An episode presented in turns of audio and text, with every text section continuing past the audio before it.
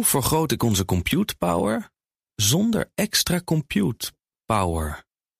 Lenklen, Hitachi Virtual Storage Partner. Lenklen, betrokken expertise, gedreven innovaties. Tech Update. En voor het laatste en opvallendste technieuws is Michiel Jurjens aangeschoven. Hey Michiel. Goedemiddag. Goedemiddag. We beginnen in de ruimte met het uh, Orion-ruimteschip van de NASA, want dat heeft de maan bereikt. Ja, afgelopen woensdag ging die de lucht in. Die uh, Orion-capsule, onderdeel van de Artemis-missie. Het is nu vijf dagen later. En vanmiddag rond twee uur Nederlandse tijd vloog die Orion-capsule dan voor het eerst langs de maan. Gebeurde op zo'n 130 kilometer afstand met een snelheid van, let op, 7700 kilometer per uur. Uh, op die capsule zitten trouwens zonnepanelen die uh, in Leiden, ja. in Nederland, zijn ontwikkeld. En uh, de, Martijn, ik, ik zie jouw ogen ja. oplichten. Jij, jij, volgt dit gefascineerd. Ja, er hè? zit een camera op dat Leidse zonnepaneel. En dat was het eerste wat we vandaag hoorden, of zagen dan, van die, van die missie. Namelijk een, een beetje wazig shot van een stukje van die capsule. Ja. En de maan, niet zo interessant, grote witte uh, unit. Ja. Maar de aarde, je zag de aarde van heel ver. Fantastisch. Ja, en dat is zo'n heel klein knikkertje wordt dat. Dat zijn toch altijd hele mooie beelden. Ja. En, en Michiel, wat gaat er dan de komende dagen precies gebeuren? Ja, dat heb ik even aan Rob van den Berg gevraagd. Die is ruimtevaartexpert bij Sterrenwacht Sonnenborg in Utrecht. De bedoeling is dat de Orion-capsule in een hele speciale baan rondom de maan uh, gaat vliegen. Daarvoor moeten ze twee keer gas geven, zeg maar. Eén keer, dat is vanmiddag gebeurd. Vrijdag volgt de volgende gasstoot. En dan blijven ze een, een, dag of zes in een hele langgerekte baan rondom de maan. En waarin allerlei systemen van de Orion getest kunnen worden. Dus het hele levensonderhoudssysteem, energie, temperatuurregeling, straling en dergelijke. Alles om te kijken of het veilig is voor de eerste vlucht met astronauten. Ja, dus dit is al een mega-operatie, maar eigenlijk moet het echte werk nog komen. Uh, dit is eigenlijk een, grote test voor het echte werk. Namelijk, ja, voor het eerst in 50 jaar mensen op de maan uiteindelijk. Ja, nou ja, daar, daar wordt al vaker over gespeculeerd. Maar wanneer kunnen we dan echt weer mensen op de maan verwachten? Ja, dat duurt niet eens zo heel lang meer. Ik heb het natuurlijk ook even aan uh, onze expert van uh, Sonneborg gevraagd, Rob van den Berg, die zelfs een jaartal voor ons heeft. Luister maar. Er vindt eerst nog een andere testvlucht plaats in het voorjaar van uh, 2024.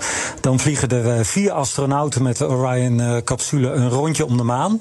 En dan een jaar later, in 2025, is het de bedoeling dat er twee astronauten op het oppervlak van de maan gaan lopen. Ja, 2025, nog drie jaar geduld dus. Maar ja, na vandaag zijn we wel weer een stap dichterbij. Met mooie beelden dus. En dan, we hadden Mastodon al. Ja. En nu is er weer een alternatief voor Twitter dat snel aan het groeien is. Ja, zo snel zelfs dat uh, de servers het niet aankunnen. En de ontwikkelaars nu excuses aanbieden voor het feit dat hun sociale netwerk ja, een beetje traag is. Dat was niet ook zo, goed... bij Mastodon ja, in het begin. Ja, ja, ja dus uh, déjà vu wat dat betreft. Dit sociale netwerk heet Hive. Hive? Ja, ja, Hives. Ja, ja, nee. ja, precies. Ik las de naam, ik dacht ook meteen, oh, Hives van vroeger. ook een déjà vu. Ja, um, maar nee, dit heeft niks te maken met Hives. Uh, geen terugkeer uh, van de dansende banaan uh, voorlopig. Nee, Hive, H-I-V-E. Het is een Amerikaanse start-up platform. Ja, het werkt ja, volgens de bekende principes. Hè. Je maakt een profiel, mensen kunnen je volgen. Jij kunt andere mensen volgen. En ja, je kunt berichten, foto's en video's posten. Het lijkt een beetje, tussen Twitter en Instagram zit het een beetje in. Okay. Ja. En, en denk je, ja, heeft dit potentie? Gaan mensen massaal overstappen? Ja, dat, dat, is, altijd, dat is altijd de vraag. Het, het zou kunnen dat over een paar jaar dit het grote ding is. Het kan ook zijn dat we dit allemaal over een week weer vergeten zijn. Dat is wat deze tijd ook wel interessant maakt met al die platforms die opduiken. Ik heb zelf even zitten, ja, hiven noem ik het werkwoord dan toch maar uh, vandaag. Je ziet vooral nog ja, prominente Amerikaanse twitteraars die aan het overstappen zijn. Uh, een voordeel is, uh, het is allemaal net wat simpeler en gebruiksvriendelijker dan Mastodon. Mm -hmm. waar veel mensen naartoe overgestapt zijn de laatste tijd. Maar het zit best een beetje ingewikkeld in elkaar met verschillende netwerken. En hoe vind je elkaar dan? de makers van Hive benadrukken ook dat Donald Trump bijvoorbeeld niet welkom is. Dat maakt het interessant voor mensen die vooral vanwege dat beleid van Elon ja. Musk nu niet meer willen twitteren en een alternatief zoeken. Nadelen zijn er ook. Er is alleen nog een app. Er is geen desktopversie. Dus ja, je kan het niet terwijl je achter je PC zit gebruiken. Uh, er zijn nog heel veel meer organisaties en zelfs ook techbedrijven die zichzelf Hive noemen. Waardoor ah, het ook wat lastig is om ja, deze app te vinden. Dat maakt het nog wel ingewikkeld. En uh, tot nu toe, ja, het is nog vrij klein. Het wordt allemaal gerund. Het is een start-up door twee Amerikanen. Um, en daar moet wel echt wat bij gaan komen. Mocht dit platform echt groot gaan worden. Want al die interesse die er nu al is, veel gebruikers gebruikers die erbij komen.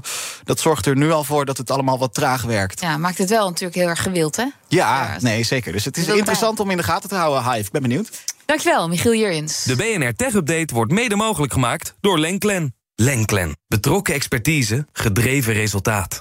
Hoe vergroot ik onze compute power zonder extra compute power? Lenklen. Hitachi Virtual Storage Partner.